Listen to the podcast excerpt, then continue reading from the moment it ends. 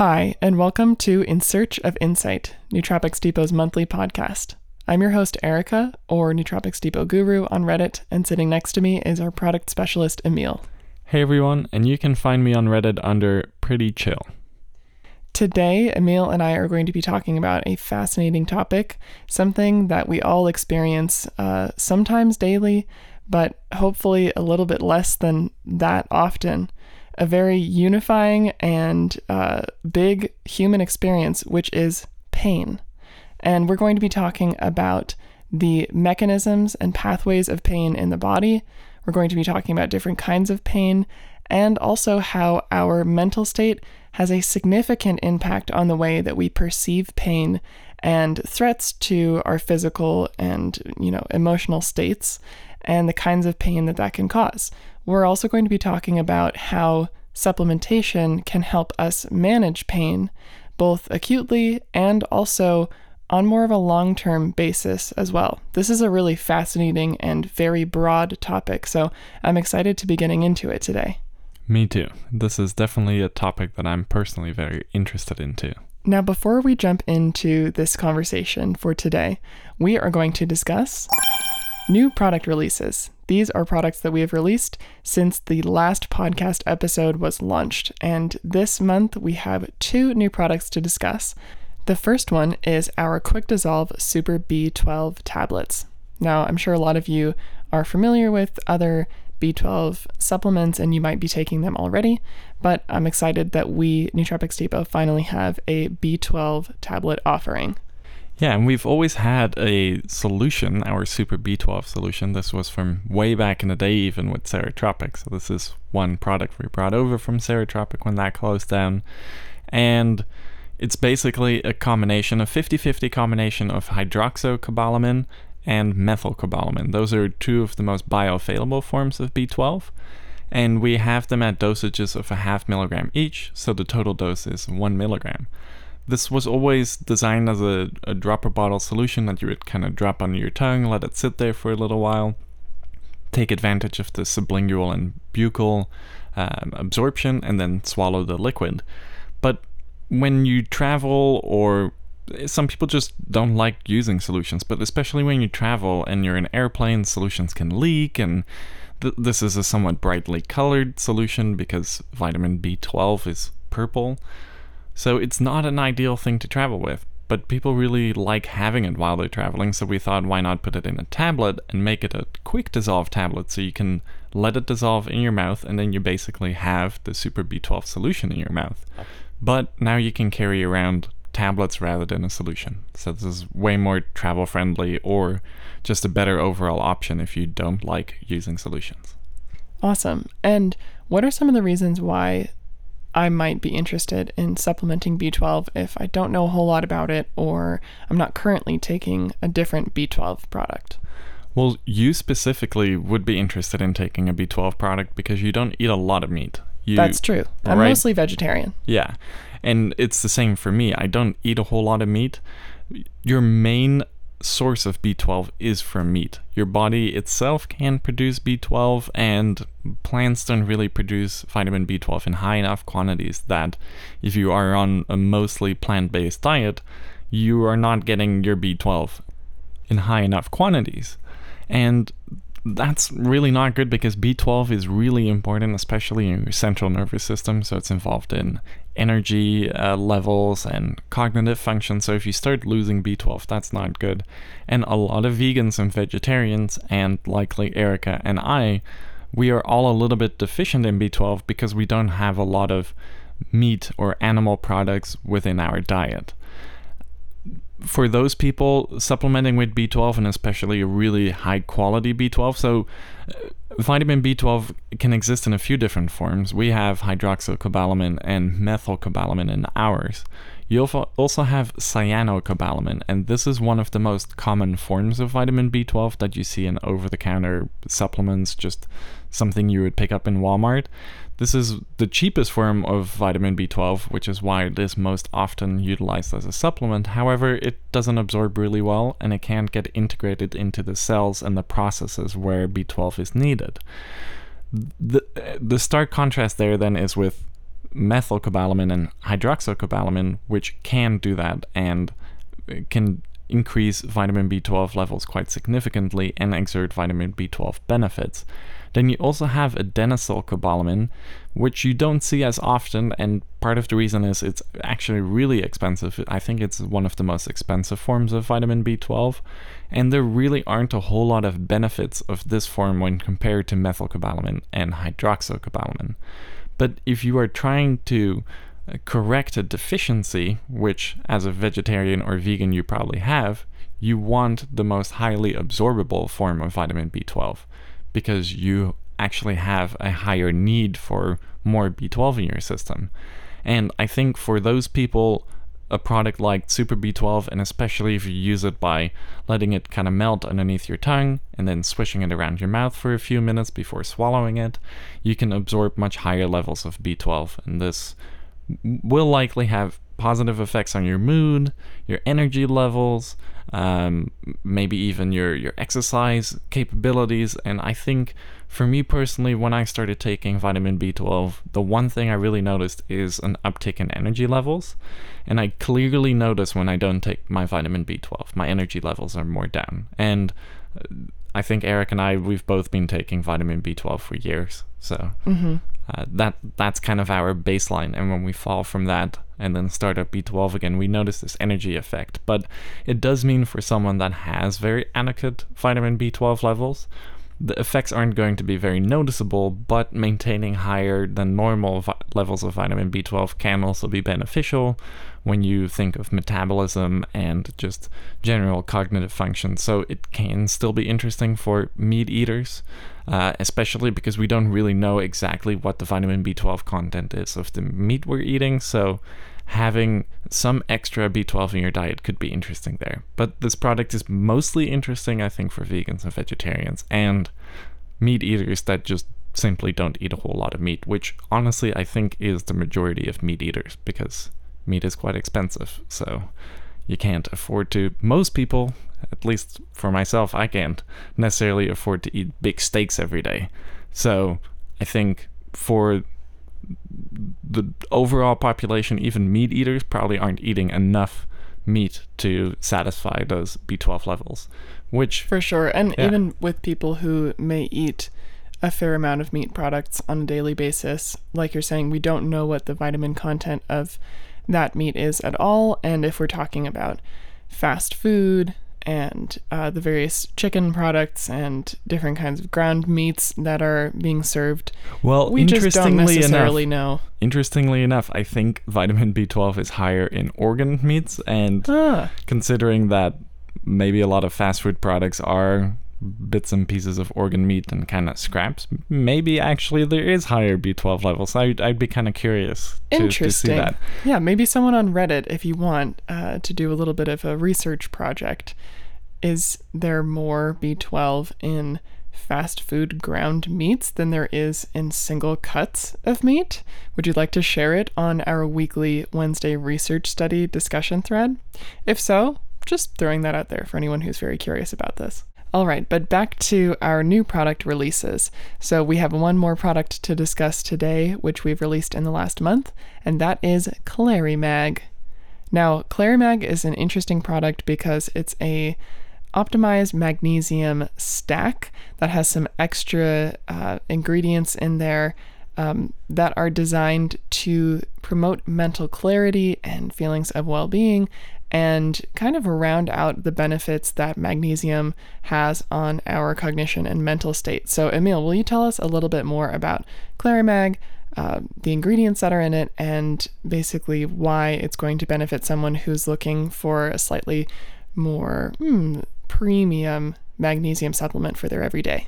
Yeah, absolutely. So, as the name indicates too, Clarimag, one of the things we wanted to do here is improve the mental clarity effect of magnesium. For anyone that's ever taken magnesium, especially one of the first times you take magnesium, you might notice a distinct sense of mental clarity.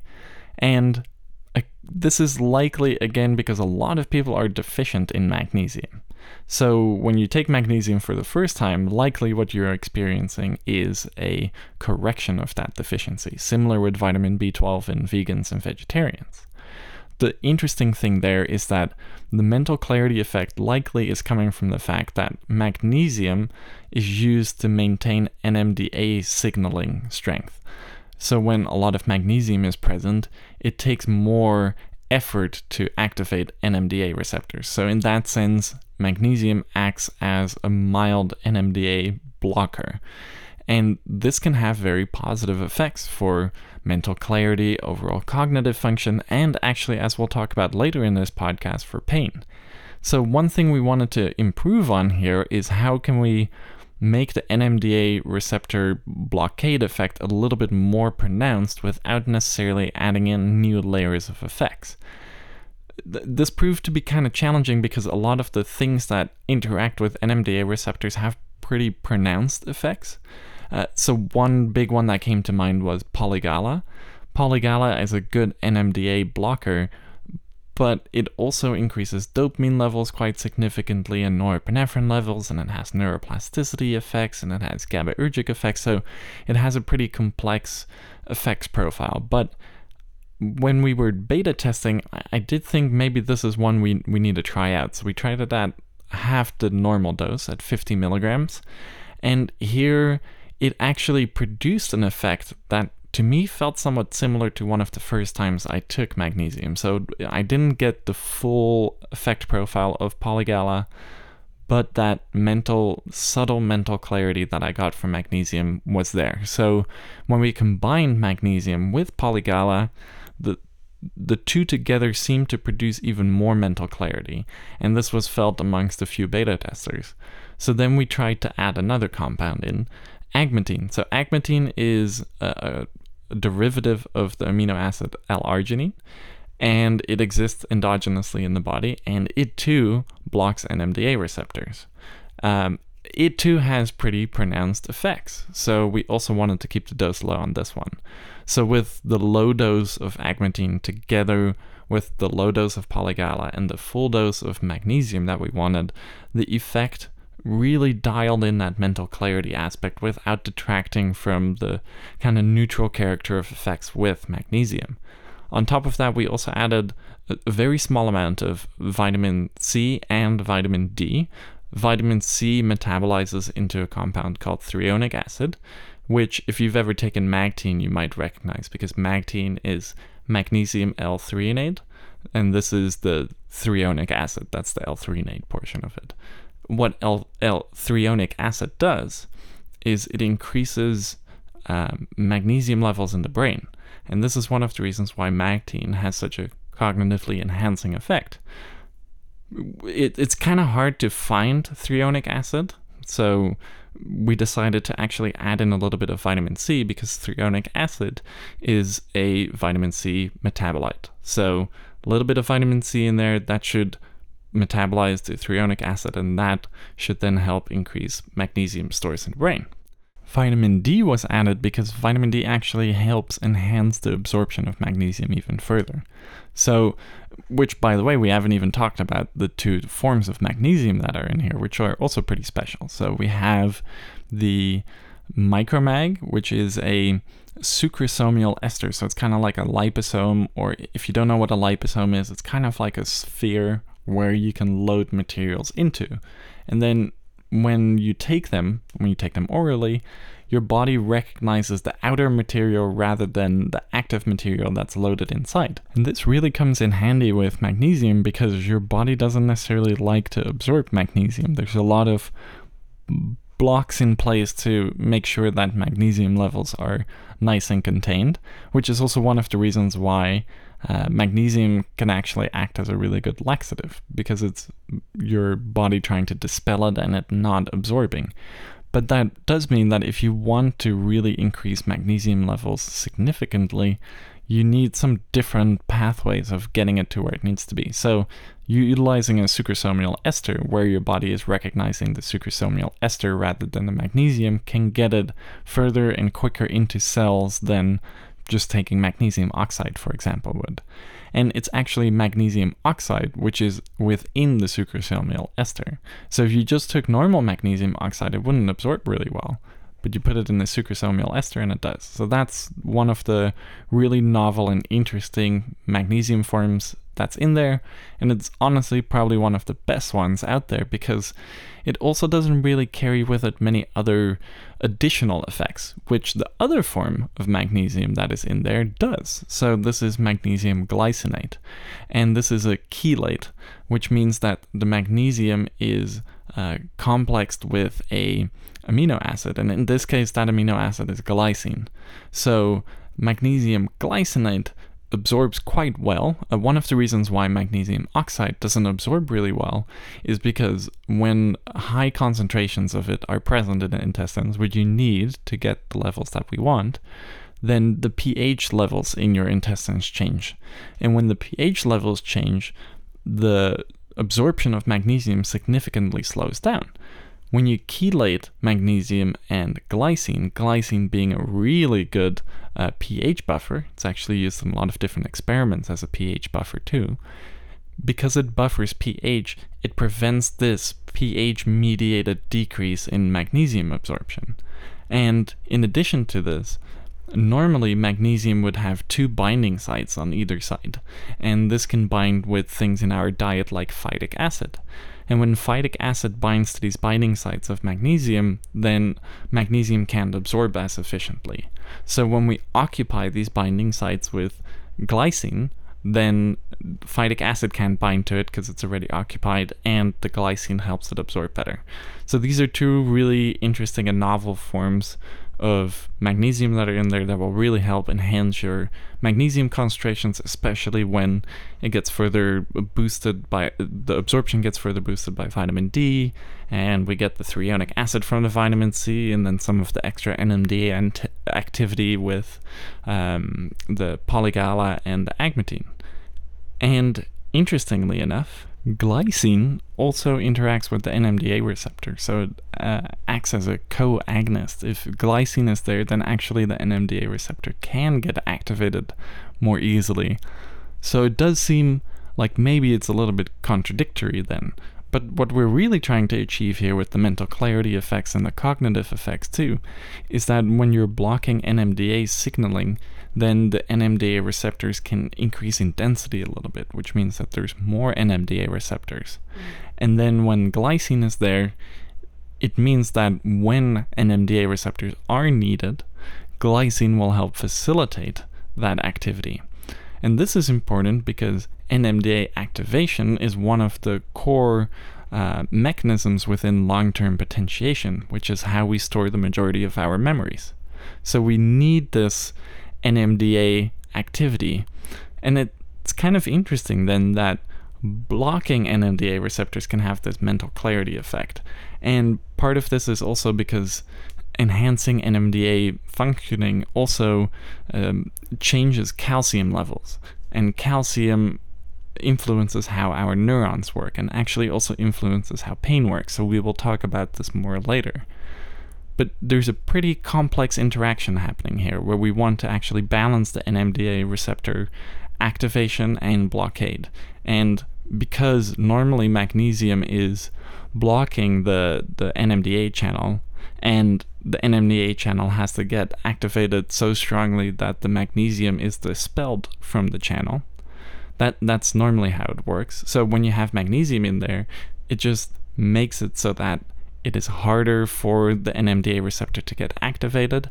But if it gets activated and glycine is there, then that activation is quite strong and fast, and this will help with long term potentiation, cognitive function, mental clarity, can help with tolerance to certain things like caffeine. So, pretty interesting mechanism, and something we were all able to package into Clarimag mostly honestly because this is a product all of us at the office were interested in ourselves because we all take magnesium, and it, it's probably one of the most taken supplements around the office, and pretty much everyone benefits from it. Wow.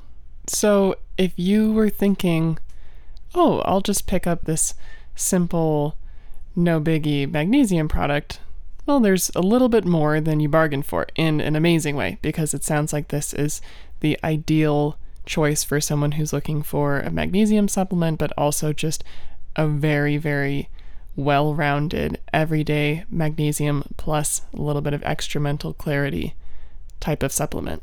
Yeah, if I were to really distill the effects as simply as possible, this is the magnesium you want to take if you want to feel your magnesium. And that's a really great segue into the body of what we're going to be talking about in today's podcast, which is pain.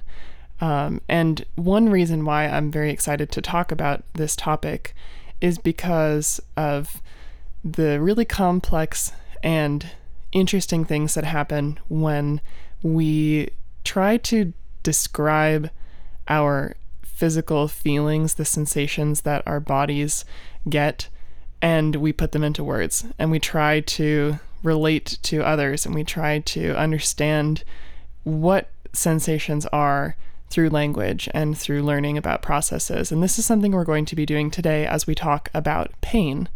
And I'm not a person who experiences chronic pain, um, but I've had my fair share of injuries and I've had some stress related injuries. Um, so I am familiar with some of the kind of bigger categories of pain, one of them being nerve pain. This is a feeling that I'm actually quite familiar with, um, whereas some other people may have more familiarity with pain related to uh, tissue injuries or bone breaks or even headaches, for example. Um, there are some really obvious causes for pain, you know, injury, and there can also be some less obvious causes for pain stress, inflammation, repetitive stress. But we're going to be talking about pain and its mechanisms in the body, where pain actually comes from and how it works, and then how supplements might be able to help us manage it and understand the processes of pain better. Yeah, pain is a is a fascinating topic and it's especially fascinating because if you really look at why we perceive pain, it's directly related to how we just sense the world around us. And this is because we sense pain because of nociception. And let's let's make this distinction early on in the podcast so we're not confused by this later, but when we talk about pain, this is a subjective experience, is what we make of it. Pain doesn't necessarily exist. It's a nociceptive signal that exists. So for example, let's keep this really simple for now. I, I take um, hot tap water, for example, like the hottest your tap can go, which in some places is around 50 degrees Celsius, which at that point, if you put your hands under 50 degrees Celsius water, you will go, ow, I feel pain. This doesn't feel nice. But what actually happened is that when I put my hands under this 50 degree water, the TRPV1 receptors get activated. And when these get activated, it sends a signal to my brain.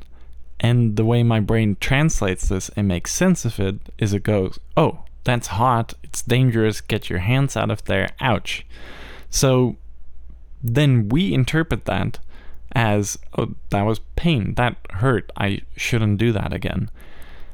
So pain doesn't necessarily exist. It's that nociceptive signal, and we'll be talking a lot about that nociceptive signal and how we get those nociceptive signals, and also how that then underlies how we sense the world around us, because TRPV1 receptors get activated at different levels of heat. So we can, if, we touch something that's slightly warm and we notice that it's slightly warm, it's because similar receptors are getting activated just at lower temperatures. And similarly, if I put an ice cube on my arm, I can feel that it's cold. And if I leave it there for a little while, it will start to hurt. And this is because I am activating the TRPM8 receptor with cold those receptors get activated at colder levels. So it helps in normal circumstances sense the world around us. We can sense different temperatures of things with touch, but in the extremes, it produces pain. So TRPV1 activated into the extremes will produce feelings of pain.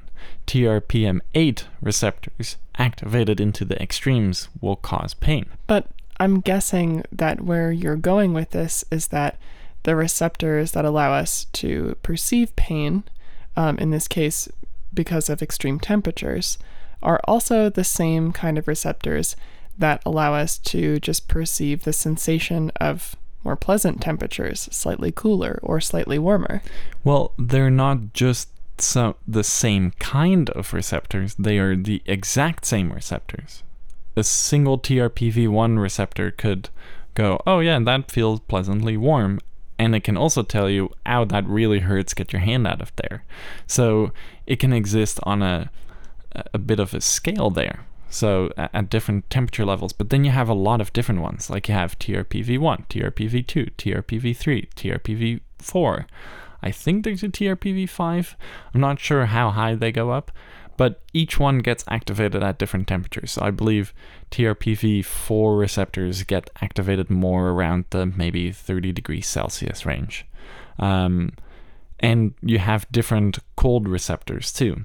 But it's this collection of heat and cold receptors and mechanoreceptors. So that was going to be my next question. What about pressure? Like the difference between someone putting their hand on your shoulder versus punching you. Yeah, so this is where it gets really interesting too. We're already starting to differentiate between different types of sensation, touching, sensing the world, but we are also already detecting different types of pain. So we have temperature based pain. Receptors like TRPM8 are involved uh, and TRPV1 are involved.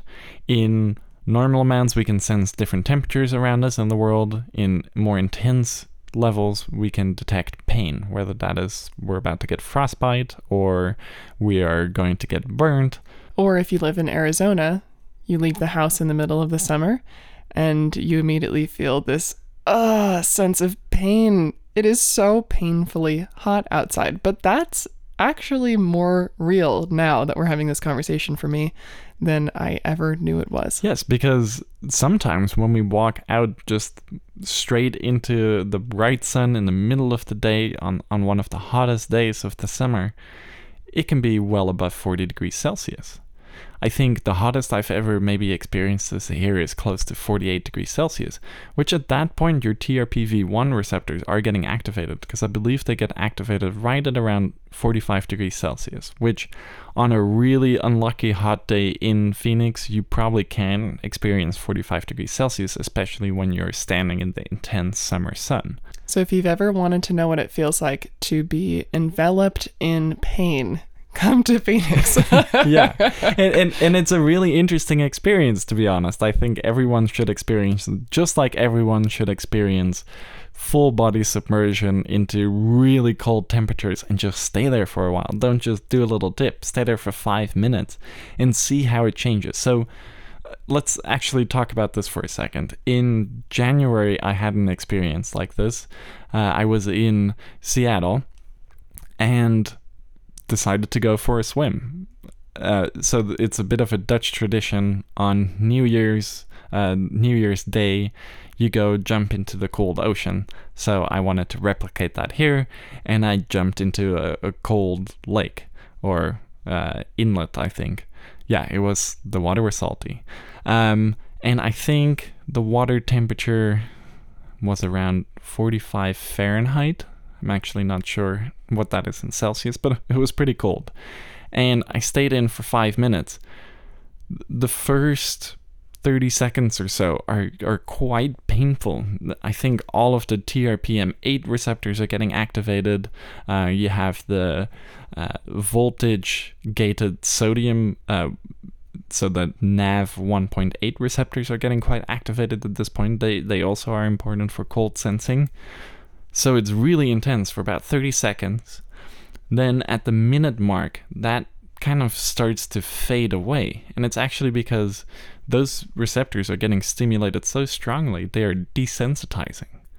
So then, after about five minutes, the cold, painful feeling goes away, and it's actually almost like a pain relieving effect because this thing that can cause pain normally um, un- under certain conditions, which we'll talk about later, because because one of the things that underlies pain is actually plasticity.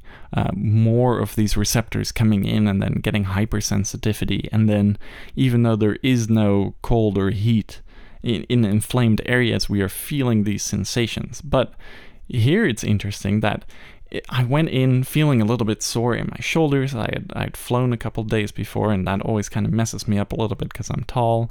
Um, so then getting in the water, at first everything hurts more, and then everything starts to hurt less, and then you just don't feel anything. It's complete analgesia all over your body.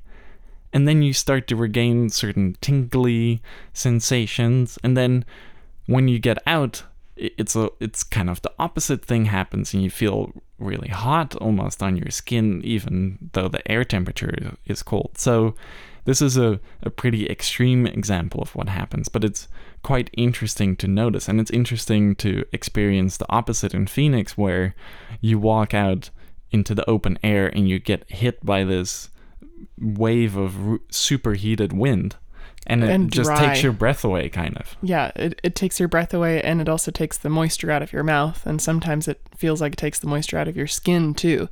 Um, and it's really a fascinating experience.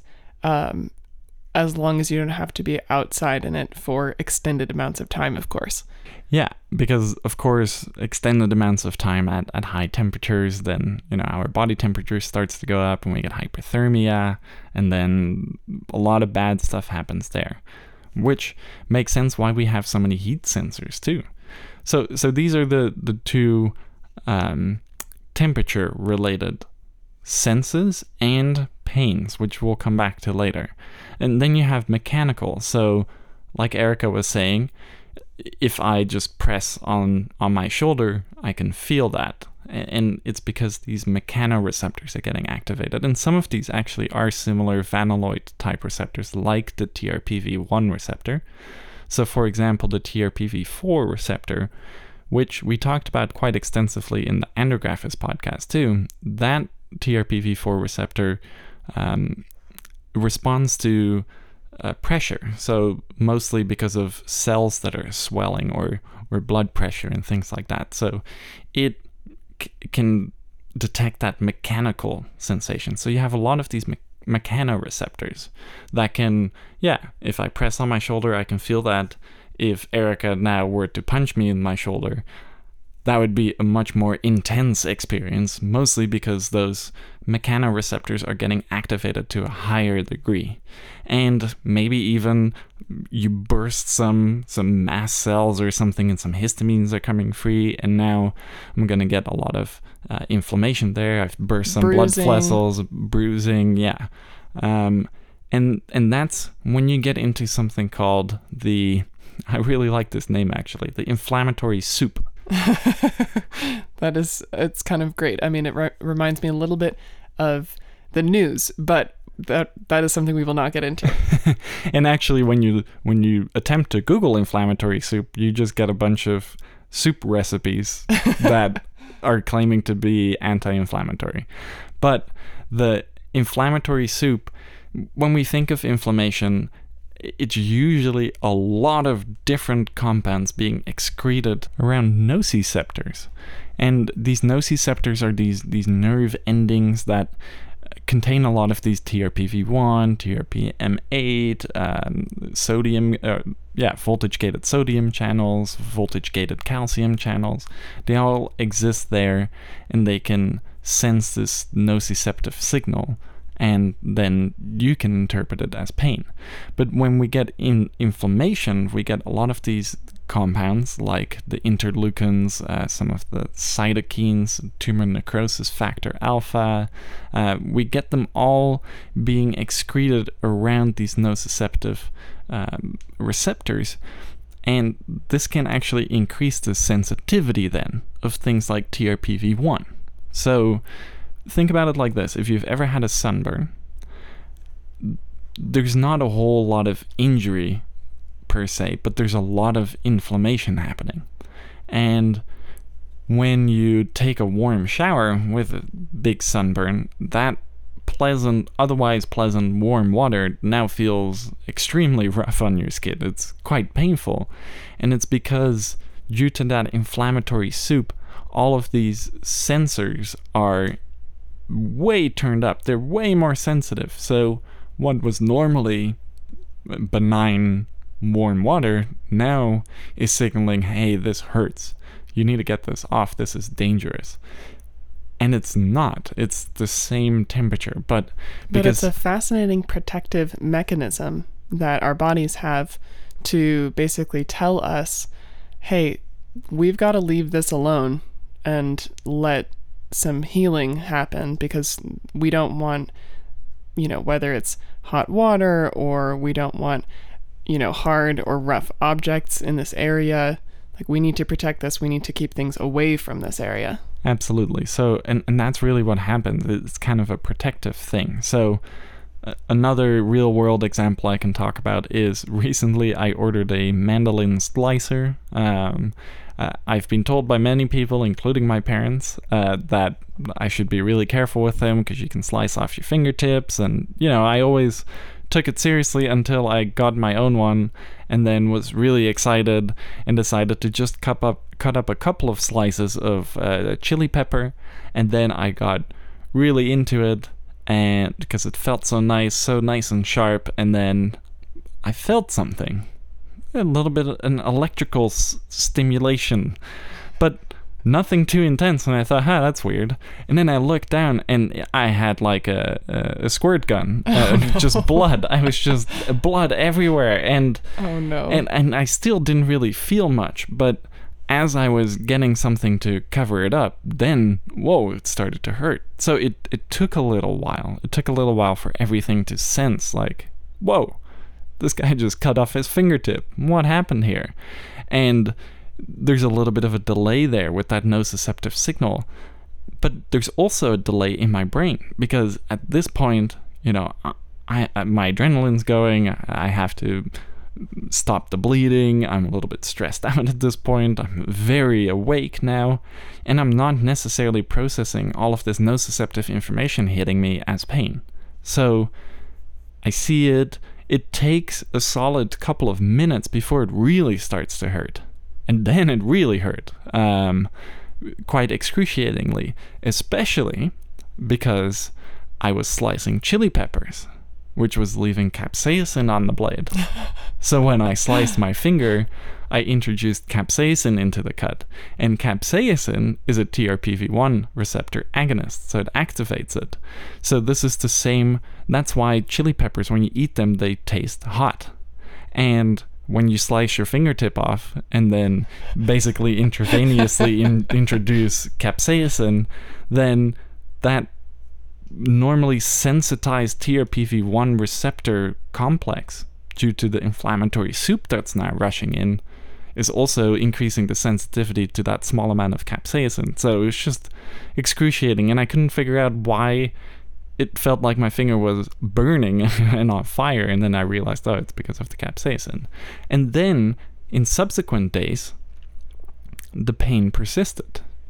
But mostly when I would lightly tap my finger just against my hand or something, something, or just against a table, something you do very often, I discovered, because I was often bumping my finger into something very lightly, and it was excruciatingly painful because it was just hitting these hypersensitive nerve endings that were there to help keep me safe. And and this makes a lot of sense because I don't want to be bumping my open wound against stuff all the time because then I'd be reinfecting it. I definitely don't want to be exposing it to high temperatures because th- there's no protective skin there. So that would be really bad too. So it makes a lot of sense that everything in that finger would be hypersensitive. Now, this is also where it gets tricky, and this is where the biggest conversation about pain will be about you have that acute pain of slicing my fingertip off, or that acute nociceptive signal, then a bit of a delay because I actually have to interpret what just happened and oh yeah, okay, that was bad. That should hurt. Okay, yeah, I'm getting all of those nociceptive signals. Okay, yeah, this hurts now. This is painful. So getting all of that in that acute stage, then also keeping that pain there even after that acute injury and acute actual pain is gone, why does that pain persist? There's no active injury now going on. I'm not re-injuring it. There shouldn't be pain. You have a scab, perhaps. I have a scab. Even now, it's been a little while and it's healed. And even now, when I hit it against stuff, it it hurts a lot more than if I hit my other finger against something. It's a really sharp, stinging pain, and it's because those nerves still are hypersensitive.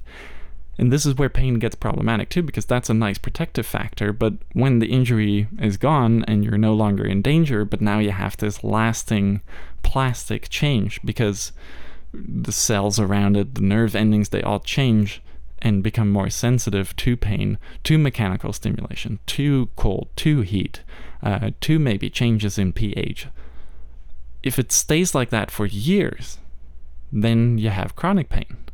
So there's a lot of distinctions there, but the biggest thing is you have this acute injury that sends a bunch of messengers there, and actually in that inflammatory soup, and this is maybe a little bit counterintuitive with a lot of the things we do with nootropics, but within that inflammatory soup you have a lot of NGF, nerve growth factor.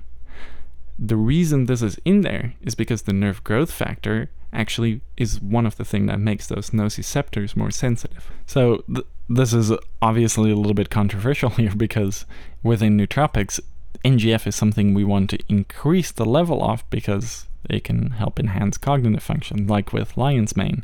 But And- if you increase NGF, then that also means that maybe you are increasing your body's capacity to uh, be sensitive to nociceptor messages, Correct. which would mean that even though you're trying to supplement for the betterment of your mental state, perhaps it may cause you to perceive pain more dramatically.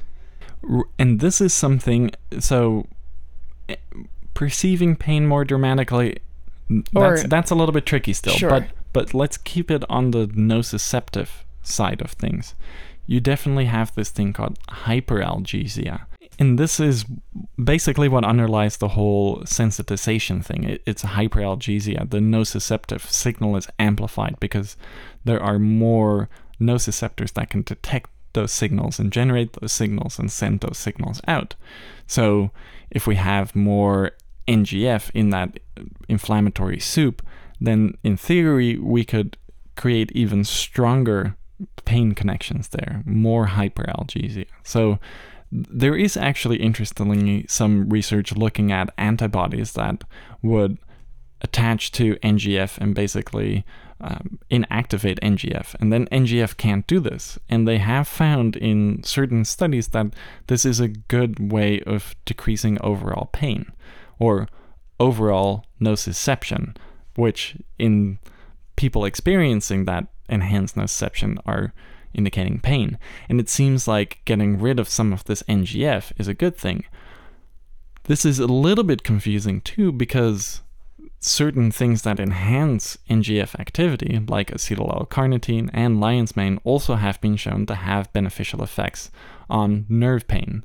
So it's a bit of a double-edged sword too, because if you have a nerve injury, you also have to rebuild this nerve, and to rebuild the nerve, you need NGF. But if you have NGF there, then maybe the nerve hurts more.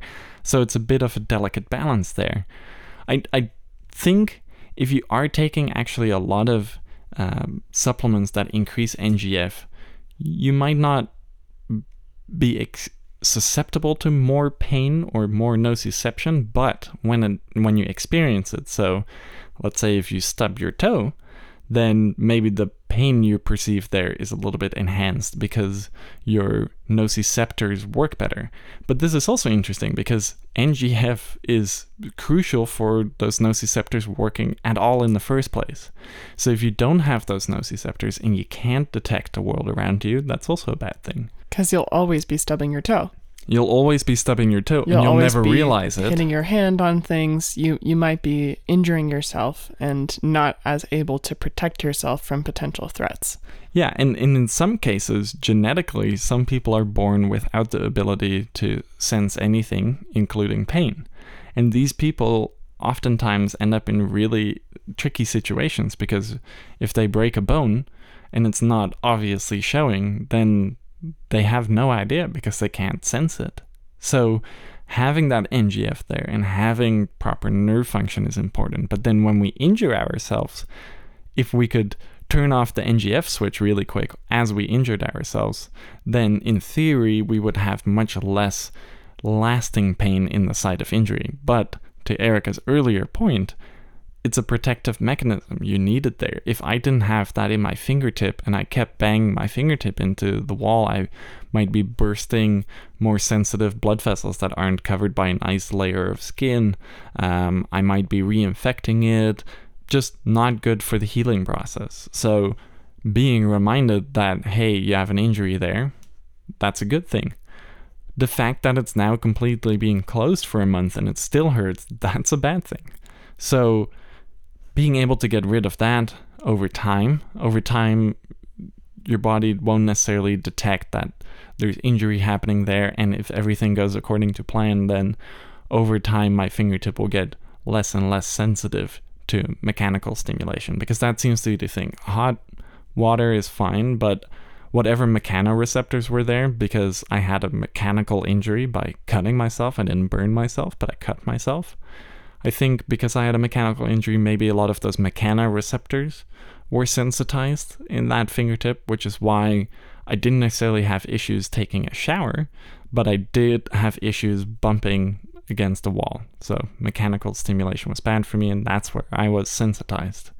And that's where dealing with pain becomes pretty tricky too, because you have this temperature based um, pain and temperature based hypersensitivity, where a, an open wound would respond more strongly to air temperatures that are hot or taking a shower or something like that, or mechanical stimulation, but that also means that getting rid of that, you need to actually address different types of receptors because to get rid of um, temperature based pain or nociception, we would uh, maybe even apply something like capsaicin, that which seems kind of counterintuitive.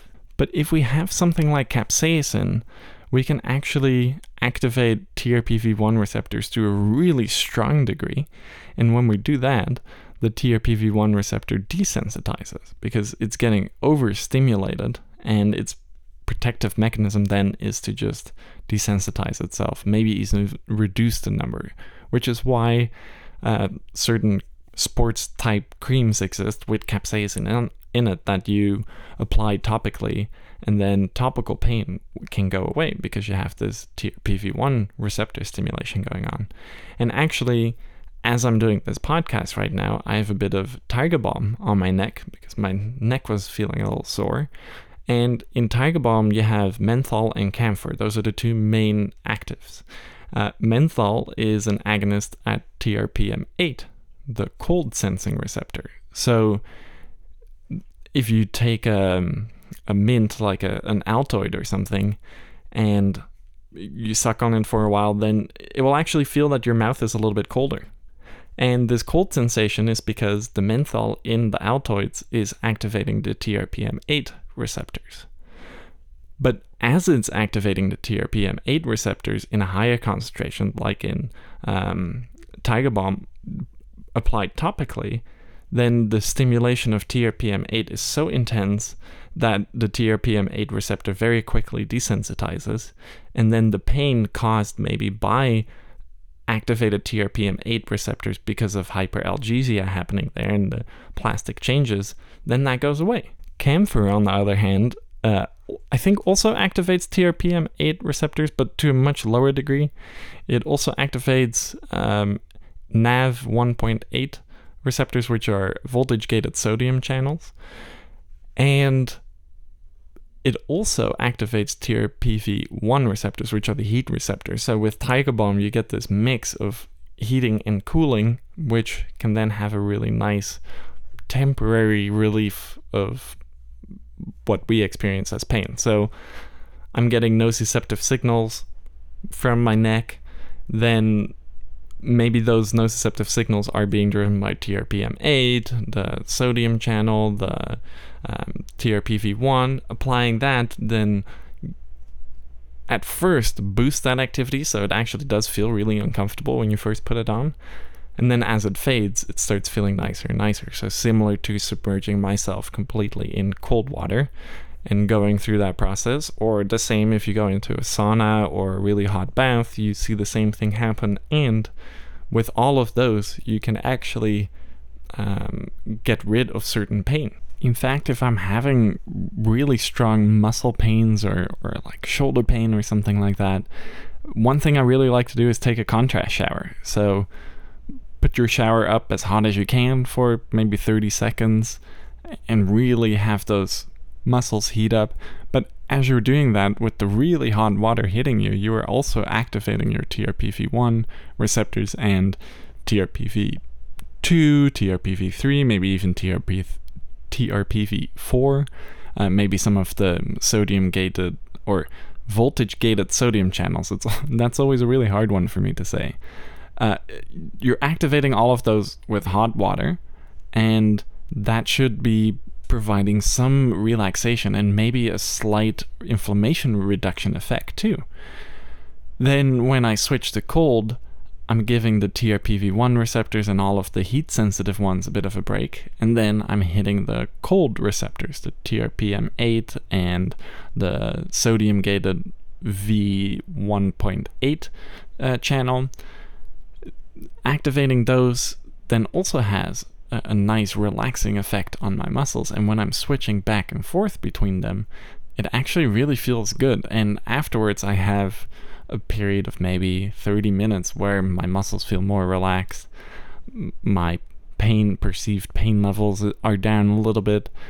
And saunas work in a similar way, maybe an ice bath, um, applying just a heat compress or a cold compress, which is often done. Like if you bruise yourself, putting some ice on it, you are activating those TRPM8 receptors too, or actually putting heat on it, like uh, a hot pack, which also helps with pain both of which are activating these receptors that sense the world around us. And we can manipulate it with something like Tiger Balm, um, even mints or capsaicin. It's really amazing that there's there's a very straightforward answer as to why people use Tiger Balm or Icy Hot or some of these topical products for pain management because I was always confused about these uses. Um, you know, I think even not NyQuil, what am I thinking of? Um, Vicks VapoRub, that's another one that I'm thinking of too. These sort of temperature sensitive products, how do they actually help you address pain? Um, and my family was not like an icy hot or a tiger balm family. We didn't use any of these kinds of topical um, kind of pain relievers at all. So I don't have a ton of personal experience, and I was always a bit skeptical, just thinking, is this just a mental thing? Is it like the ritual of putting this on? Is it the smell? You know, is there actually any proof that this is going to help address pain at all? Without having used it much myself, I didn't know the answer, but now there is actually a very literal and obvious answer for this, which is exciting. And I was always a little bit skeptical about it too, because as a little kid, I always remember my grandma always being slathered in Tiger Balm type stuff because she had a lot of pain. And she would use this and um, heat lamps and things like that, all of which actually now that I know the science behind it, it makes sense. And she was actually able to manage her pain with very non invasive things, even though she was experiencing a lot of pain, but she was never on really strong uh, pain reducing regimens. So I was always quite amazed by this. I also think she was just a very tough woman that would never tell you if she was in pain. But on the other hand, I think frequent use of these things, and she was doing a lot of acupuncture, those mechanical stimulations, because acupuncture works in a similar way. It, it's hitting those mechanical uh, receptors that would respond to pain. So, similar to applying something like icy hot and desensitizing those um, heat and cold sensitive receptors, doing it with something like acupuncture can also do a very similar thing. So all of these combined strategies worked really well for her, and it makes a lot of sense when you think about pain in this sensory realm. And I think that's not something we often think about. When we think about pain, we don't think about it also being a sensory thing, maybe. It's just, oh, this sucks. Pain and and pain decreases your mood and it makes you more nervous about the world. So makes it hard to focus. Makes it hard to focus. So so there's a lot of things that pain influences that we're not aware of and there's a lot of underlying uh, mechanisms that we don't necessarily understand when it comes to pain, but when you understand them, you can actually manage pain in a more holistic way where you can actually take advantage of some of these topical things, some of these um, electrical shocking things that you can put on you. Or I even have a um, spiky mat. It's like a, a nail bed, like a modern nail bed. And I started experimenting with that a while ago. And similar to submerging myself in really cold water, the spiky mat at first is extraordinarily painful. All of the, the mechanical receptors are getting very strongly stimulated. And then after about two minutes or so, the pain starts to fade and it gets replaced by kind of nothingness. And then after I get off of it, I sometimes lay on it for 30 minutes, even an hour, if I just watch a TV show or something. At the end of the hour, I'm, I'm really not noticing any pain, but if I'm having some back pain, then the pain is usually not gone, gone, but it's reduced in severity a lot and this reduction lasts for quite a while. So, actually acting on these concepts which produce pain, hyperactivating those with a nail bed or electrical stimulation or acupuncture or uh, heat exposure, cold exposure, uh, using topicals that activate these receptors, you, you can have a lot of benefit there. And I think a good way to demonstrate this through some home experiments you can actually do to really understand just how much this affects. I'm quite curious to hear about these home experiments for pain, uh, but quickly I wanted to share an anecdote, something that I find kind of fascinating in my own experiences uh, with pain, and it's related to my hands. Um, and I have been playing stringed instruments for m- more than half of my life um, bass and guitar and upright bass.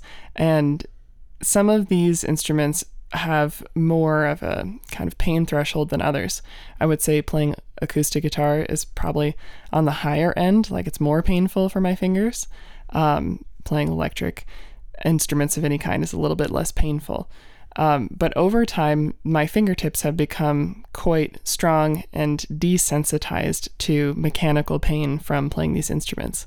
Um, and for a period of time, this is totally unrelated to to music, but for a period of time, I was also a barista in a coffee shop, and I was making lattes on a daily basis with very hot milk and checking temperature using my hands and my fingertips. So I have put my fingertips through a lot of different kinds of painful scenarios. So much so to the point now where when I'm cooking, I can take something out of a pan just with my hands, or maybe even flip a piece of bacon with my fingers that's like actively cooking in a pot, but I don't experience it as pain. It doesn't feel like a, a, a warning sign or a red flag to me. And you know, I make sure that I don't burn my hands on a regular basis. I also have some calluses, so that helps. But I really don't experience a whole lot of pain anymore in my fingertips, I think, for this very reason. I've just exposed them to so much pain over so long that I just don't have that same sensitivity that other people do. There's actually two things that could be going on there. So, one of them is definitely that. Um, and Erica has given me a guitar lesson in the past, and one thing I noticed is this actually really hurts on your fingertips. And at that point, Erica doesn't know anymore. She's been playing for so long, it doesn't really affect her anymore, although you obviously have some memories of when it did hurt.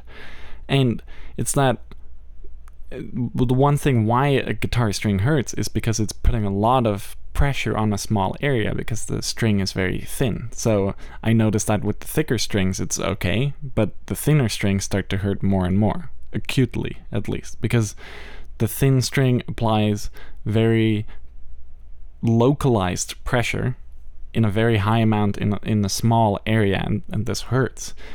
Repeating that over and over, those mechanoreceptors are going to become less sensitive, so you are less sensitive to the pain effects.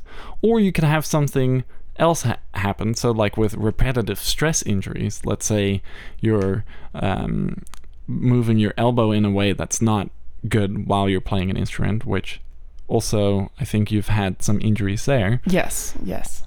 Having those repetitive stress injuries is, is a similar thing where you're doing the same thing over and over, and instead of adapting to it and becoming more resilient to that pain, you actually have hypersensitivity because you're injuring the site over and over. You're getting more of that inflammatory soup, you're getting more NGF in that area those nociceptors are becoming um, m- more plentiful, more better integrated, uh, more efficient at receiving and sending signals, and then you end up having long lasting pain there, which you then have to get rid of. This is actually fascinating because now that I think of it, while my fingertips feel that they have become more resistant to uh, pain, like mechanical and temperature type of pain responses, my elbow, which is where I was experiencing some nerve pain due to repetitive stress injury, um, in the the ulnar nerve exactly. Um, I find that I do hit my funny bone. That's another name that people refer to that nerve by more often now since I've had that kind of nerve injury. Like I find myself getting surprised by or feelings of pain by hitting that area more than I think probably the average person, and way more than on my other arm where I never had that nerve pain experience at all. And one explanation, of course, could be that you're especially clumsy on your left arm, but that's probably not the case. And, and what's actually happening is that you have hypersensitized that nerve, so it's more likely to get activated and produce that ow kind of sensation when you bump it lightly, similar to how my fingertip was hypersensitized. Because when I do the same kind of tapping that I was trying then to see what the pain level was at, now I don't feel anything. So you have this constant balance of sensitizing and desensitizing to different pain signals. And I think musicians are a good example of it, especially because, you know, a lot of instruments do require some pretty weird body postures that could result in repetitive stress injuries, similar to people who play a lot of sports. That could result in repetitive stress injuries that then cause hypersensitivity and hyperalgesia. Another explanation, however, could be that over time you have learned that that pain you're experiencing in your fingertips is not particularly damaging to your body. Mm-hmm. So your psychological interpretation of the pain is different. Absolutely. And there's a great pain podcast by Andrew Huberman too. Definitely go uh, watch that one. There's two different ones. Uh, I watched the the more recent one, and in there he gave an example of a construction worker who fell from I think he said it was the second story. He fell and then as he was falling, he was looking down at his foot, and as he hit the ground, a nail, he saw a nail come through his boot, and he was shouting in excruciating pain because he saw this happen. Took him to the hospital, and then there they cut away his boot, and they found that the nail actually hadn't penetrated him at all. It just went through uh, where his toes were. So it completely missed him. It didn't injure him at all. And the extreme sensation of pain quickly faded when he visually saw that there was nothing happening there. And this is kind of an interesting thing, too, that our vision is involved with pain because let's imagine this construction worker hadn't seen that happen or maybe maybe was blind could be kind of strange to have a blind construction worker, maybe. Seems a little bit dangerous, but maybe he just never saw the nail there, even if it's sticking out of your boot. You're just walking around and you never see it. This person would have never experienced that pain because the pain was purely visual. Seeing it, knowing that, hey, I know what happens if that if a nail goes through your foot, that should be really painful. So your brain interprets what it's seeing as, ow, that must be really, really painful right now, even though it isn't. And when you think about it like that too, in psychological states, then pain becomes a much more interesting and complex phenomenon too. But before we get too far into that, let's circle back real quick to this home experiment. So, if you really want to know what some of these signaling or what these receptors what they're picking up and how you perceive that then you can go through a list of a few very easy to get culinary ingredients so the first would be go get yourself some Altoids or even just brush your teeth because in a lot of toothpaste there's pretty high concentration of menthol. Which this is pretty funny too. If you if you chew gum or you take a, a mint or you brush your teeth, one thing that you always experience is a feeling of refreshment, like your mouth is cooler. But it's not. It's just those TRPM8 receptors are now being activated by menthol, and that is giving you the illusion that your mouth has cooled down, and that basically you now have a little air conditioner in your mouth. So, those Listerine strips that are really, really strong and make your mouth feel super cold have a lot of that compound, right? That's going to activate those receptors. Correct. That compound, menthol, is one. There's a few other ones that are even stronger than menthol, um, but menthol is the most common one. Uh, eucalyptol and eucalyptus also does a similar thing, but but menthol is a is an easy one to get your hands on. It's in toothpaste, those Listerine strips, even some some mouthwash. So f- before you do any of that, get a really cold glass of water, ice water, take a sip of that. T- kind of notice what that feels like in your mouth. Let your mouth warm up a little bit again, and now consume something that has some menthol in it. Or have something that has menthol in it around your mouth. Don't consume mouthwash and toothpaste. Spit that out, please. Don't swallow it. Don't swallow it.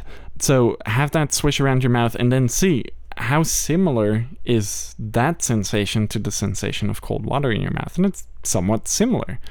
But your mouth isn't any colder, it's the same exact temperature. It's just that these receptors that normally get activated by cold water now are getting activated by menthol. So you have a similar situation going on. Then, when you drink the cold water after you've brushed your teeth, or had something with menthol in it, then the water, the really, really cold water, is almost painful. And especially, I notice it if I've eaten like some really strong mints and then I swallow some water, it hurts almost going down my esophagus. Yeah, I was going to say sometimes it can feel a little bit painful for me in my teeth.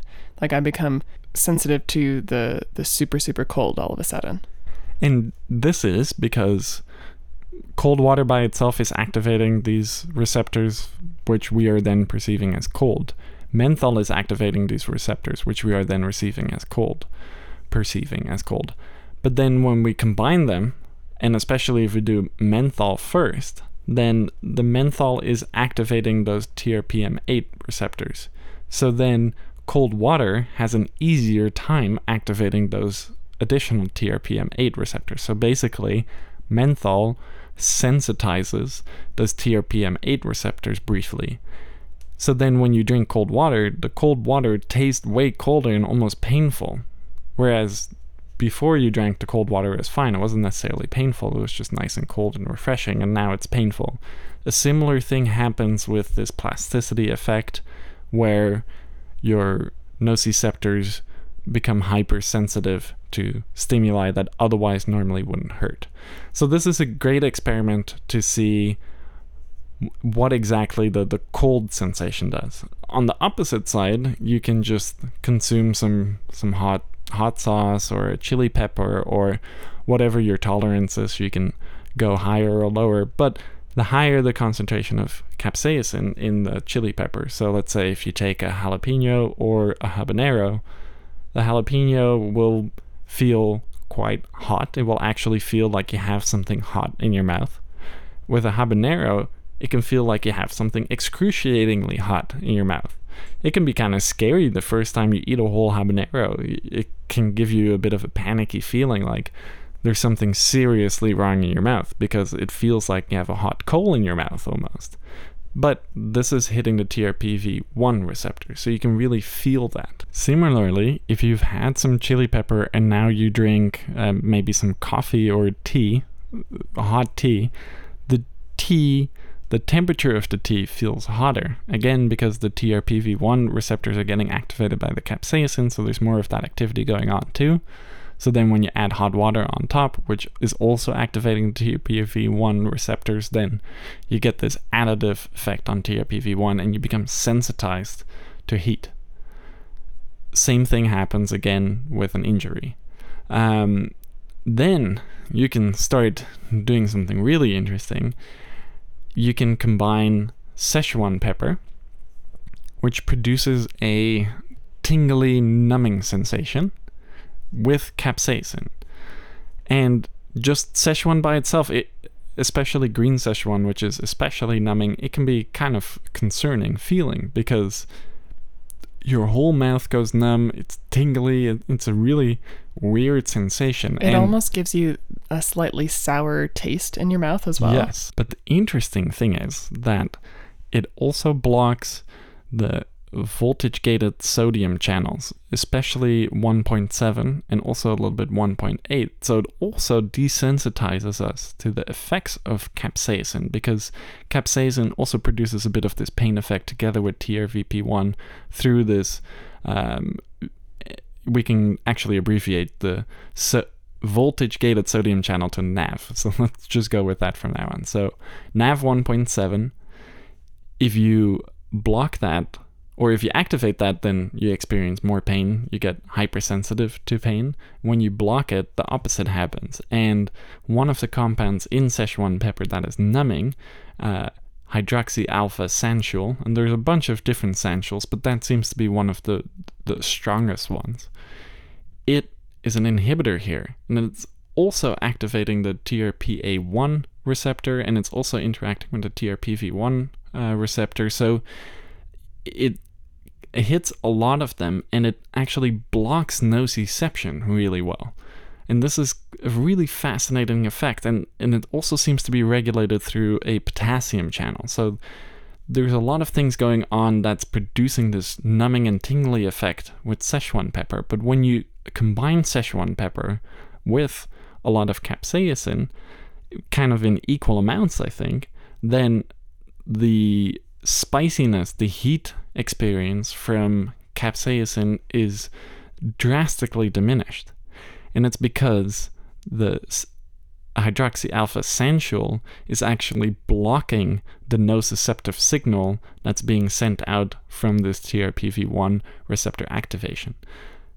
The, you can have a lot of fun with this in cooking because you can actually use way more chili peppers and balance it out with the Szechuan pepper and then have this really rapid if you're eating and you continue to eat, then the heat builds up, builds up, builds up till it gets really, you experience a lot of heat, and then you stop eating and the heat kind of drops away. Whereas normally with chili pepper, you would be experiencing the heat for a long time after you take a bite. With um, high amounts of the sanshools and capsaicin, the effect is more like wasabi, where you get this big waft of pungency and then it's gone. So actually, wasabi again, it hits the TRPA1 receptor, and this is what gives you that ooh pungent feeling almost in your nose really quick. Mm. And this is uh, a receptor that normally detects chemical noxious stimuli. So this also underlies a lot of airway respiration, pain and inflammation and issues there, because it's detecting stuff in the air and it's getting hyperactivated and then it's causing issues there. This makes me think about uh, the feeling of eating fresh ginger or horseradish and the similarities to um, to wasabi actually. Yeah, and actually most wasabi that we eat is more of like a horseradish that's been colored green.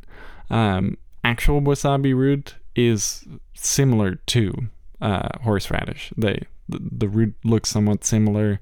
They could t- contain a lot of the same compounds. It's really tasty and very very delicate. It still has that powerful sensation when you when you eat it, uh, but it's different than a lot of just the the normal sushi restaurant wasabi that you might have experienced in the past. But both of them definitely have similar levels of this like pungency, Mhm. and it's because of compounds called isothiocyanates, and and these are these volatile compounds that can briefly activate these TRPA1 receptors and then cause this almost painful sensation. But now we can come back a little bit to how do we actually interpret this pain and with this construction worker falling and seeing the nail and the visual thing there and they're not being pain but experiencing pain we can also look at people who have had amputations who now experience phantom limb pain. Also very fascinating and and it sounds like a terrible thing to have happen to you but it is a very fascinating thing on a neurological and psychological level for how we perceive pain because these people are experiencing pain in a limb that just isn't there anymore. It, there's nothing there, but they are still experiencing pain. And this is also has to do with how all of these nerves exist in the body. And for example, you have way more of these nerves in your lips uh, and in your hands than you do on your back, for example. So you are more sensitive to touch in your hands, but also more sensitive to pain there. But a lot of these nerves also are a little bit intermixed and carry each other's signals, and this is where sometimes wires can kind of cross a little bit, and then you have this this phantom pain as well. And one of the ways to solve it is by using a, a visual trick where I believe it's a mirror in a box, and then you can see your other hand on the hand where the phantom limb is supposed to be. I'm I'm a little bit fuzzy on the details at this point, but that seems to get rid of some of the phantom pain that's there. So there's definitely a big psychological component to pain. And there was also actually a very interesting study looking at soldiers that had been injured out on the battlefield and civilians that had been injured just in their normal everyday life. And the soldiers and the civilians, they had the same severity of injuries. However, the civilians reported more pain than the soldiers did. And we could argue that the soldiers have just experienced more pain, so they're a little bit more used to it. Another way to think about it is that these soldiers were in a different psychological state. For them, it was a big victory. Even though they are injured, they're alive and they get to go home. Whereas for civilians, there's no victory at all. It just, it all sucks. Uh, I broke my arm. Now I can't go to the gym anymore. I can't lift my groceries. Or in your case, I sliced the tip of my finger off. Now I can't cook for a week and Exactly. I can't carry things and it's hard for me to, you know, open a container or brush my teeth with the hand I typically like to use. And even in the example of the construction worker, had he really had this nail puncture through his foot, he probably couldn't have worked for a while. So that would have been a major inconvenience too. And that psychological distress would add to the perception of pain. But on the flip side, too, prolonged pain can then also produce psychological symptoms. And part of this is because your quality of life just goes down, but there's also actual neurological basis for this. Your GABAergic tone changes a little bit, your uh, glutamatergic activity changes. So, pain actually has negative cognitive and mental well being outcomes too. On the flip side, then again, negative mental states can also have a bad impact on the perception of pain, which is why I think again and again we are getting back to this point where handling pain is a very multifaceted approach. There's mechanical stimulation you can do, there's chemical stimulation you can do, um, there's psychological uh, interventions that can be done where just thinking about the pain in a different light, thinking about it more positively, could be beneficial. maybe the soldier is doing that. Maybe a civilian could do that too. For me, it was, well, at least I didn't chop off my whole finger. It could have been worse. Having that mindset can then actually also help reduce pain. And this is where it gets a little bit tricky here. Uh, hypnosis is a really interesting thing because hypnosis does actually seem to work, and I haven't really tried it for myself, but apparently there's a, an, an app, I think it's called Reveri. Again, it's something that uh, Andrew Huberman talked about in his podcast. Hypnosis, you can even self hypnotize yourself apparently on this app, um, and this can help you process pain but obviously it's not actually doing anything for the site of injury. It's more of a psychological help, getting you in a different mindset to reframe the pain maybe in a more positive light. And that seems to be a good way to attenuate pain. But we now have talked a lot about what pain is. I think we can definitely go a little bit deeper in there, but pain is such a complex thing. I think we just kind of cut it off now. We understand that we get these nociceptive signals and we interpret them as pain and we understand that we have plastic changes after injury and we understand that inflammation hypersensitizes the nociceptive neurons. So if we decrease inflammation now then the opposite happens. The neurons the nociceptive neurons become less sensitive to these noxious stimuli. So using supplements, the real meat probably of what you're all waiting for, is what supplements can we actually use? And what approaches can we use with supplements and maybe different lifestyle factors that can help manage pain? And there's a lot that can be done actually. This is really exciting because even though there's always more to learn about pain and how it works and how we perceive it, um, I do feel like I have a totally new and much deeper understanding of where the feelings of pain come from, and also acknowledging the very important differences between mechanical pain and temperature based pain. Um, and then, you know, as we're going to get into a little bit now, how certain lifestyle choices and how uh, the way that we care for ourselves on a daily basis can really impact the way that we perceive pain, even in acute situations. Absolutely. And that's where we can really start relying on some of the stuff we just learned and how to manipulate this with supplements. So let's start with the lowest hanging fruit.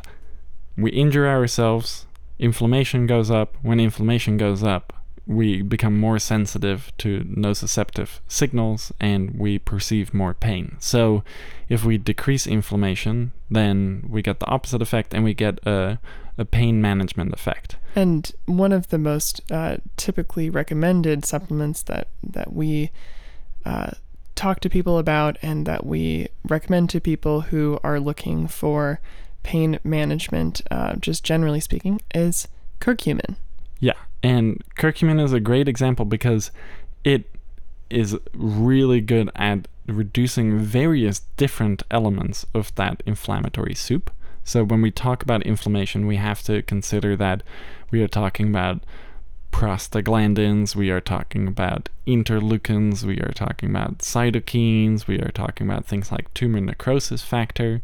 And when we talk about something that decreases inflammation, it's usually decreasing a lot of these different factors. So, a, a, big thing actually that curcumin does is it blocks an enzyme called COX2, and COX2 produces a lot of the prostaglandins. So, when we block COX2, then we have less prostaglandins, we have less of these very highly inflammatory compounds floating around in the inflammatory soup, and then we get much more sensitive to nociceptive signals.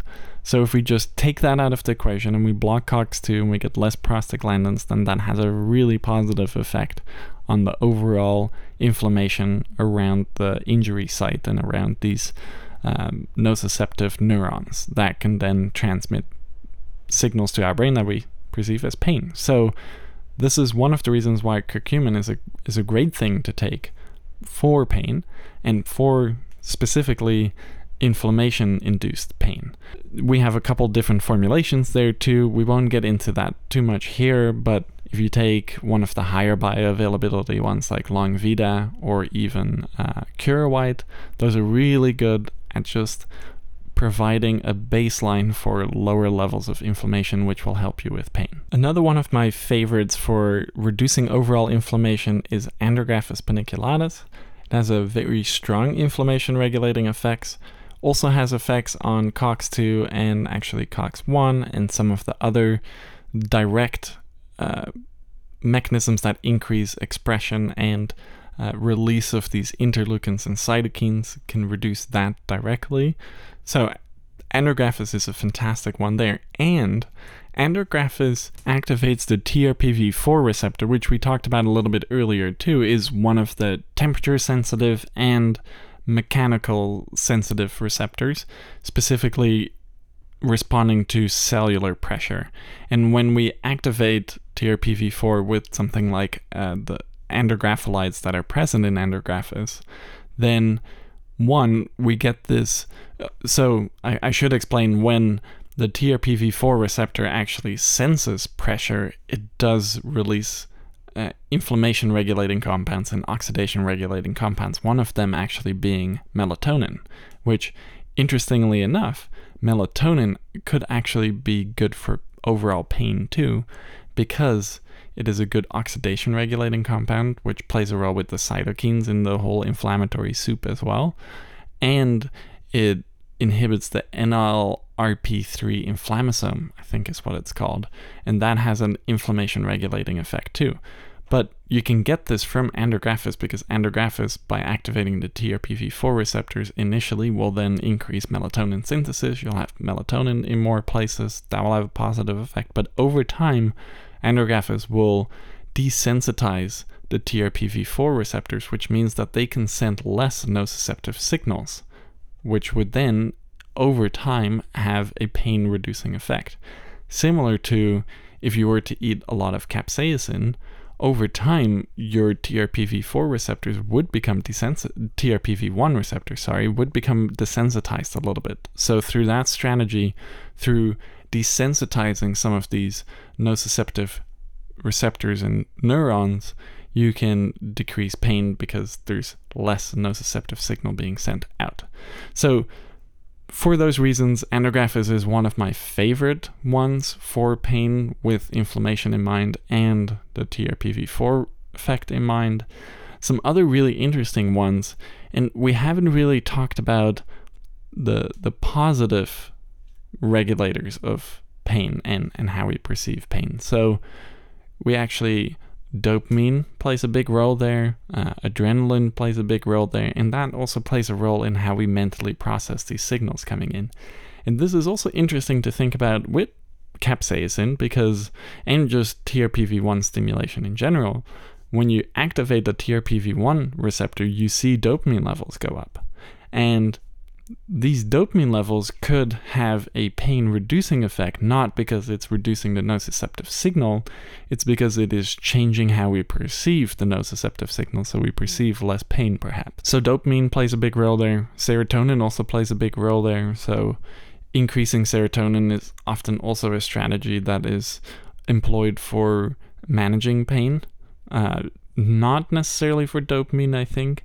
And if you look at certain compounds that strongly activate the 5-HT2A receptor, you're probably all smart enough to know what compounds those are. I won't mention them here, but when you activate 5-HT2A receptors, you have a reduction in pain as well. And part of this is definitely the mental processing of those pain signals coming in. So serotonin plays a role, norepinephrine plays a role a lot of the adrenergic receptors play a role, and that kind of lands us actually at agmatine, and that will transition us into the NMDA theory too. So, with agmatine, uh, if you read the examine.com page on agmatine, it's basically all about pain. It really hyped up agmatine as a bit of a miracle for pain. So let's get into that a little bit. Why is it so interesting? The reason it is interesting is because it makes it so that other pain reducing strategies work better because we become more sensitive to those pain reducing strategies. And part of this is actually how agmatine interacts with adrenergic receptors. So, turning adrenergic receptors on and off can change how we perceive pain. So, this is one big pathway that agmatine follows. But another pathway that agmatine follows is by acting as an NMDA antagonist. And some very famous pain management compounds, which again I will not mention, but if you've been paying attention recently, you probably know what one of the more popular NMDA antagonists is that also has a pain mediating effect. Anyways, blocking NMDA receptors has an effect on how we process pain as well. And this mostly comes down to calcium. So, calcium also plays a really important role in pain, similar to how sodium plays an important role in pain because of the NAV receptors, the NAV 1.7 and NAV 1.8 receptors, which we talked about extensively earlier. Calcium, there's also a lot of calcium channels and calcium receptors that play a big role in pain. And when there's more calcium available and these calcium based mechanisms are in action, then we perceive more pain. So when we block NMDA receptors, we reduce this calcium activity in these calcium channels. And by doing this, we can reduce our perception of pain. And this is actually, these calcium channel blockers are also a really uh, popular avenue of research, just looking at directly blocking those. And there are a few things that can actually do that. And one of those things is kava. And I actually find that kava has a really interesting pain management effect. And it gets pretty complex here because kava contains monoamine oxidase inhibitors. So we are getting more dopamine, we are getting more serotonin, and we are getting more norepinephrine. All three of which are involved with the subjective processing of pain. So when we increase those, our pain perception is changing and it's making us perceive less pain already. Moving on from there, it also has an effect on NMDA receptors. So, certain kavalactones have very mild NMDA blocking effects. That's not a big part of it. But Kava itself blocks calcium channels. So it doesn't even have to go through the NMDA blockade effect. It does it more directly. So it can decrease overall calcium signaling, which can have a positive effect on pain. In addition to that, Kava also increases GABAergic tone. And because GABAergic neurons uh, inhibit certain uh, other neurons. So th- th- this is the the big function of GABA. Actually, it's to act as the brake for different neurons and receptors. So it will inhibit them, and it can actually inhibit these nociceptive neurons too. So I didn't know that. Yeah, that's amazing. Which I think also explains why when I drink a little bit too much alcohol, I have quite a bit of increased pain the next day and it's because alcohol it mostly activates GABA, but it is also a pretty strong NMDA antagonist. So the next day, you have lower GABAergic tone and higher NMDA tone, which means more calcium and less inhibitory tone. So it makes it easier to perceive pain with a hangover. That is really interesting. It also makes me wonder does GABA reduce the perception of pain when you are drinking? Like, let's say you injure yourself while drinking. Is it GABA that's responsible for that reduction, or is it some other mechanism?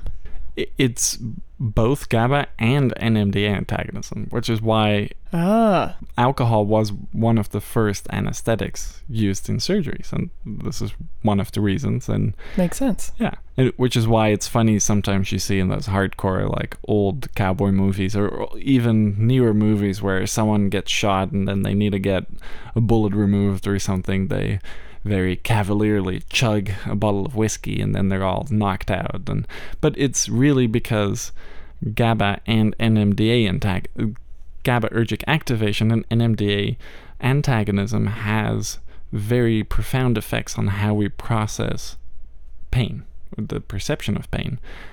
Doing this on a lower level, though, uh, with something like Clarimag, as we talked about earlier, Clarimag was designed to inhibit the NMDA receptors because magnesium blocks NMDA receptors. So having good magnesium status also helps um, with pain management because you perceive pain a little bit less because that calcium tone is down a little bit too. So focusing on keeping NMDA activity in t- in check is a nice strategy. Keeping calcium channel activity in check is a is a nice strategy. And with this, something like Kava, and especially maybe Kava plus Clarimag, would be a really good combination because you're hitting these direct mechanisms that make us perceive pain. In addition to this, Kava also has really good inflammation lowering effects and has good effects on oxidation. So, overall, Kava, Kava actually is one of my favorite pain reducers. It it really, especially if I'm having more nerve pain or more headachy, migrainey type pain, then this is something that works well for me um, because it hits a lot of those different aspects. And most importantly, it makes me feel good. And I think being in a more relaxed, almost a little bit of a euphoric mental state makes me less concerned about the pain. That makes sense. There's more than just the healing of the injury or getting getting rid of some of that inflammatory soup that can have uh, a difference when you're experiencing pain. Um, my brother was recently um, in the hospital and he was experiencing a lot of pain. And he received a get well soon package from our mom.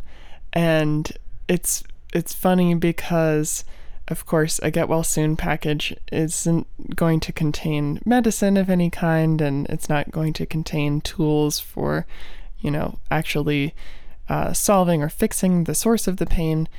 But receiving a, a gift and something that is meant to be comforting, and you know, a gesture like this, this can actually have somewhat of a profound effect on how we perceive pain, and and having that sense of hope and connection and you know, knowing that someone is thinking of us and acknowledging our pain, I think is a, a surprisingly effective way of dealing with pain as you're healing, perhaps. And so when we talk about it more acutely, like in the case of supplements, um, or in the case of kava, or, you know, when you are really young, or if you have children and when they hurt themselves, you know, you might kiss the place where it's hurting to make it feel better. It's not that that's going to heal the injury or the issue or take away the pain completely, but it definitely changes our understanding of what it means to experience these feelings. And that if someone else is aware of it, it's a little bit less bad than when we have to deal with it just by ourselves. Exactly. And, and this just comes back to the fact that pain, as we know it, is a real subjective experience. And gets amplified within our brain and gets amplified by our mood, or it gets turned down by our mood. If we feel a little bit better, then we are likely better equipped at dealing with the fact that we are injured and in pain, or even have long lasting pain, even though there's no injury there and we know it really shouldn't be happening and it's frustrating and it's annoying. If you kind of get out of that mindset and you think about it more positively and you proactively try and do something about it, maybe do some foam rolling, that's a mechanical stimulation, take a cold shower, a hot shower, put some Tiger Balm on it, kind of one, getting your psychological state better, and two, directly hitting where the pain is and manipulating the actual factors that send out these nociceptive signals that we are interpreting as pain. So, again, I think it really comes back to dealing with pain is a very multifaceted approach. And this is honestly why uh, Kava is one of my favorite pain management supplements because it does such a good job of putting you in a good mental state and it has some underlying direct effects on uh, the mechanisms of nociception. So, this is a really good one. Um, and for me, if I take Kava, it also makes music more enjoyable, and music also makes me forget about the pain. It also makes a TV show a little bit more enjoyable. So for me, dealing with pain like that, it's a, I think maybe one of the most important aspects is that I can mentally process it well and I'm in a good mood and I'm relaxed and I'm not worried about it and I'm not trying to overstretch it and, and then risk re injuring myself. And you're also not dwelling on the pain either. Exactly. So, with that in mind, definitely don't forget about the psychological aspect of it. Another thing that kava does is it activates both the CB1 and CB2 cannabinoid receptors. And these receptors also play a big role in pain processing. And this is also where endogenous factors come in. So, our body also produces compounds that can activate the CB1 and CB2 receptors. One of these compounds is palmitoyl ethanolamide, PEA, which we actually sell as a supplement too, because you can take PEA and build up your PEA levels over time. And then, because it is an endocannabinoid and it's interacting with CB1 and CB2 and uh, FAAH, which is an enzyme that metaboli- it breaks down uh, endogenous cannabinoids like anandamide or 2-AG by blocking that with PEA because PEA also gets metabolized by it you can up your endocannabinoid or your cannabinergic tone which then also has a positive effect on how we perceive pain and how these nociceptive signals are sent out especially when we hit the CB2 receptors actually because CB2 receptors also increase opioidergic tone a little bit. So we also have these things called endorphins that act on opioid type receptors. And this can also reduce our perception of pain and even interact with the nociceptive signal sending. And another good one here would then be Rephyll, um, which is a microencapsulated formulation of beta caryophyllene which is a terpene, and this terpene activates CB2 receptors. And because of the downstream effects of CB2 receptor activation, this can have a positive effect on pain too. Um, so I personally love Rephyll. This is one that I really like to take um, just in general for inflammation purposes. And I find that when I'm taking it frequently, it definitely just takes my inflammation down like overall regardless of the activity that it might be coming from. Absolutely. I, Rephyll is also one of my favorites especially with curcumin. And Rephyll itself as Erica mentioned also has direct inflammation reducing effects in addition to those cb2 effects. And especially taking a more uh, multi-pronged approach there if you take something like Rephyll with palmitoyl ethanolamide which palmitoyl ethanolamide also interacts with histamine and it interacts directly with inflammation as well, and some other pathways that are not directly related to the endocannabinoid system that also have um, pain management effects. So, PA is a really good one, especially for long term use. Rephyll is a really nice one there too, hitting on those endocannabinoid pathways. And as we were talking about with the endorphins and those opioidergic uh, pathways that are also in nociceptive neurons. There's uh, opioid receptors there. So when we activate those with endogenous opioids like the endorphins, then we also send less strong nociceptive signals, which has a positive effect on pain processing. And one supplement that has an effect here is D-L-phenylalanine, which is a precursor actually to dopamine production, specifically L-phenylalanine, the other dextrophenylalanine, that is not a dopamine precursor. However, it is an enkephalinase inhibitor. And enkephalinase breaks down these endorphins, these endogenous opioids that can help reduce pain perception. So when we block enkephalinase with the D portion of D-L-phenylalanine, then we can reduce our perception of pain. In addition to that, the L-phenylalanine portion is enhancing dopamine synthesis, and because dopamine helps us process pain mentally a little bit differently, D-L-phenylalanine as a whole has a really comprehensive effect on how we perceive and manage pain. And it's actually a really popular one that's taken by a lot of people. And if we keep going in the amino acid, because D-L-phenylalanine is an amino acid, uh, area. Then another really interesting one is, is acetyl L-carnitine. Acetyl L-carnitine is a bit of an interesting case, and it's interesting because it has effects on nerve growth factor, but it actually increases nerve growth factor. But in people, especially with nerve injuries, it seems like acetyl L-carnitine helps with nerve-related pain, which is kind of interesting to think about because it's also interacting with nerve growth factor and it's probably helping with nerve health because it's interacting with nerve growth factor. But it seems to have an effect, and I've seen this effect happen in uh, a friend of mine too. So it does really seem to work. And in that similar vein, actually, our Super B12 that we just released, B12 also has an effect on how our nerves perceive pain and send uh, nociceptive signals. So B12, especially if you're a little bit deficient, taking extra B12 is also a good strategy. In addition to something like acetyl L-carnitine, which is enhancing nerve health, and um, lion's mane is a good one there too, because lion's mane contains compounds that enhance NGF activity, but also lion's mane seems to have a positive effect on pain perception. This might be because it seems that some of the erinacines and hericenones uh, act on the kappa opioid receptor at a low level, and this might have a pain management effect too. But it's a little bit too early to say there. I think more research needs to be done, but especially when dealing with nerve related pain, something that actually enhances nerve growth factors seems to be positive. And I'm, I'm not entirely sure why yet, but anecdotally, this seems to be a good strategy. So, moving on from there, we've we've covered quite a few. We've covered inflammation. We've covered the cannabinoid system.